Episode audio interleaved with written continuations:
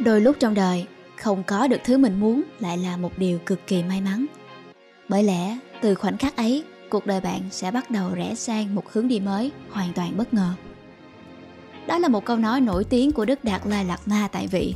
Và với những người đang băn khoăn về việc phải chọn một công việc tiếp theo như thế nào, có lẽ đó cũng chính là thứ mà họ cần được nghe nhất.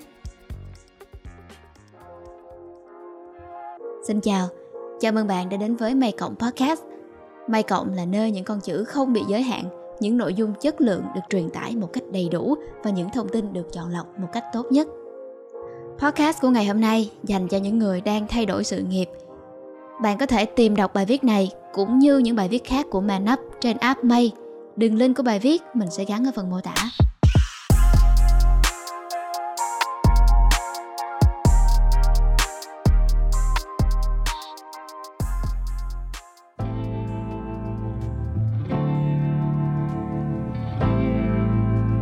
Sự nghiệp là chuyện mà cứ mỗi lần thay đổi, ai cũng đều cảm thấy nỗi sợ của việc phải bắt đầu lại ở vạch khởi đầu số không. Nhưng ít nhất, giờ đây bạn đã hiểu rõ hơn về chuyện làm một công việc mà mình không giỏi, cũng chẳng có niềm vui trong sự cố gắng, thì sẽ thường chẳng bao giờ đưa được người ta tới một cái vạch đích nào cả. Chuyện mất một công việc cũ, thật ra cũng chính là cơ hội may mắn để được chọn lại một thứ mà sẽ phù hợp với mình hơn. Nếu như bạn đang chênh vênh trước một ngưỡng cửa nào đó, thì đây chính là bài viết dành cho bạn. Bản chất của việc kiếm tiền là gì? Trên đời này, không ai là tồn tại một mình được cả. Bạn không thể tự trồng ra những thứ mình đang ăn, cũng không thể tự dệt nên những thứ quần áo mà mình đang mặc.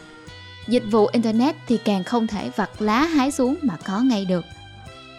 Bất kỳ ai trong xã hội cũng không thể làm được tất cả mọi thứ, và mỗi người lại làm được một chuyện gì đó mà người khác lại không làm được. Kinh tế, dưới một góc nhìn cũng chính là một mối ràng buộc trong xã hội về việc nếu bạn muốn sinh tồn được giữa cõi đời khó khăn này thì tất cả mọi người phải giúp nhau. Tiền chính là thứ mà bạn kiếm được khi thực hiện nghĩa vụ ấy. Tuy nhiên, thế gian cũng có rất nhiều người đang làm cùng một công việc giống như bạn. Cho dù bạn chỉ muốn an nhàn thì sự cạnh tranh vẫn luôn tồn tại một cách vô hình. Mỗi khi xã hội có chuyển biến, vào những thời điểm như thiên tai dịch bệnh hay khủng hoảng kinh tế, những người có trình độ kém nhất vẫn lại là thường những người bị đào thải đầu tiên. Muốn sống sót, hay nói chính xác hơn là còn giá trị đối với người khác, còn chỗ đứng trong công việc thì ít nhất bạn phải đang đi trên con đường trở thành một trong những người giỏi nhất. Hãy chọn con đường có ý nghĩa. Nếu bạn không cảm thấy được niềm vui và khao khát vượt qua thử thách trong công việc cũ, thì lý do lớn nhất chính là tự bạn không thấy rằng đó là một công việc có ý nghĩa. Thuở ban đầu, mục đích của hầu hết mọi người đều chỉ là kiếm sống hoặc kiếm đủ tiền để mua một thứ gì đó. Thế nên họ chấp nhận làm một công việc mà mình không thực sự giỏi, cũng chẳng có đam mê. Chỉ có điều là càng ngày bạn sẽ càng cảm thấy công việc ấy nhàm chán. Đến một lúc khi không chịu được nữa, hoặc là bạn sẽ bỏ việc, hoặc là việc sẽ đuổi bạn. Thật ra, công việc vốn chưa bao giờ chỉ là công việc. Trong mọi việc nhỏ nhất mà bạn làm, bạn đều đang làm việc đó cho một ai đó, vì một mục tiêu nào đó, để phục vụ cho một giá trị nào đó. Nếu hiểu được những điều ấy, nhất định một người sẽ có thể tự tìm ra cách để có thể làm điều ấy tốt hơn nữa.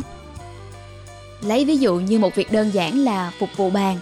Với nhiều người, công việc ấy chỉ là bưng bê, nhưng với một số người khác, họ hiểu được rằng mình chính là một phần trong khoảnh khắc đặc biệt của ai đó.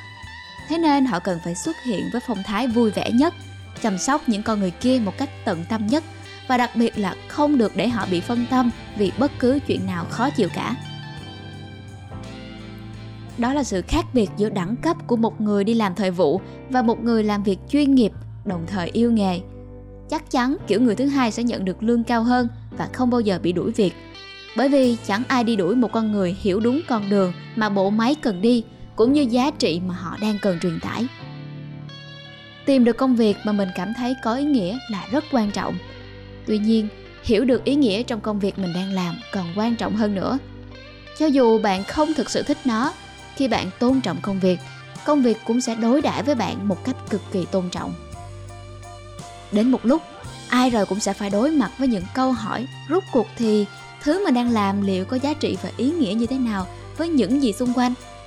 Những người trả lời được câu hỏi ấy đều đạt tới một trình độ cao hơn so với những người vẫn còn đang mông lung.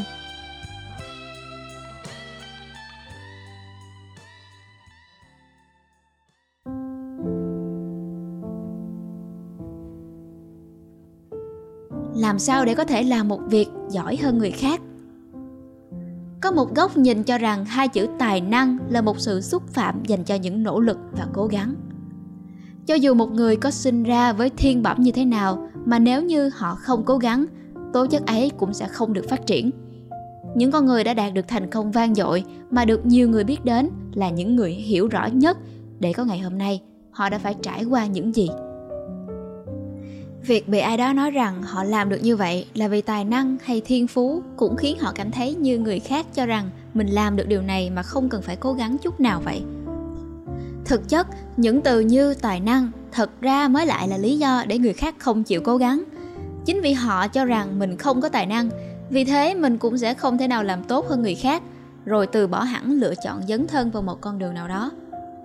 Cho dù bạn theo đuổi con đường kinh doanh, hay nghệ thuật, hay là thể thao chuyên nghiệp, thì con đường nào cũng dành sự ưu ái rất cao cho những người chịu nỗ lực, thậm chí là nỗ lực hơn hẳn những con người khác. Có người từng hỏi Michelangelo về nhờ tài năng như thế nào mà ông có thể làm ra những tác phẩm điêu khắc chân thực và giải phẫu của con người như là bức tượng David. Lúc ấy, họa sĩ, nhà điêu khắc ấy đã nói rằng, giá mà mọi người hiểu rằng tôi đã phải trải qua mọi quá trình luyện tập địa ngục đến mức nào.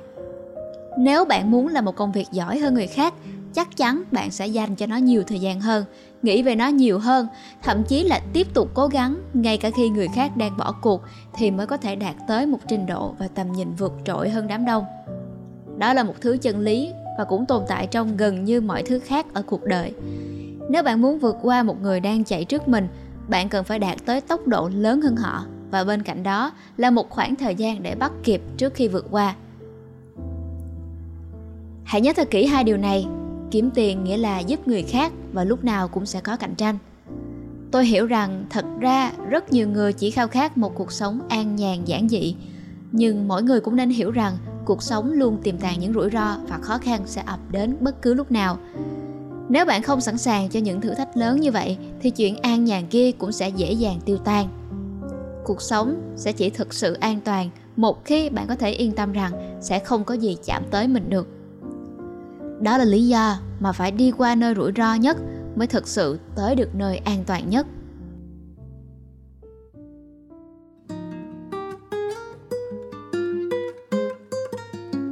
Và đó là đôi lời nhắn nhủ từ Mann Up dành cho những người đang thay đổi sự nghiệp. Bạn có thể tìm đọc bài viết này trên app May. May Cộng là nơi những con chữ không bị giới hạn, những nội dung chất lượng được truyền tải một cách đầy đủ và những thông tin được chọn lọc một cách tốt nhất. Hẹn gặp lại các bạn vào các số podcast tiếp theo của May Cộng, phát hành đều đặn hàng tuần vào hai mươi mốt giờ mỗi thứ Hai và thứ Sáu. Còn mình là Isla Nguyễn. Xin chào!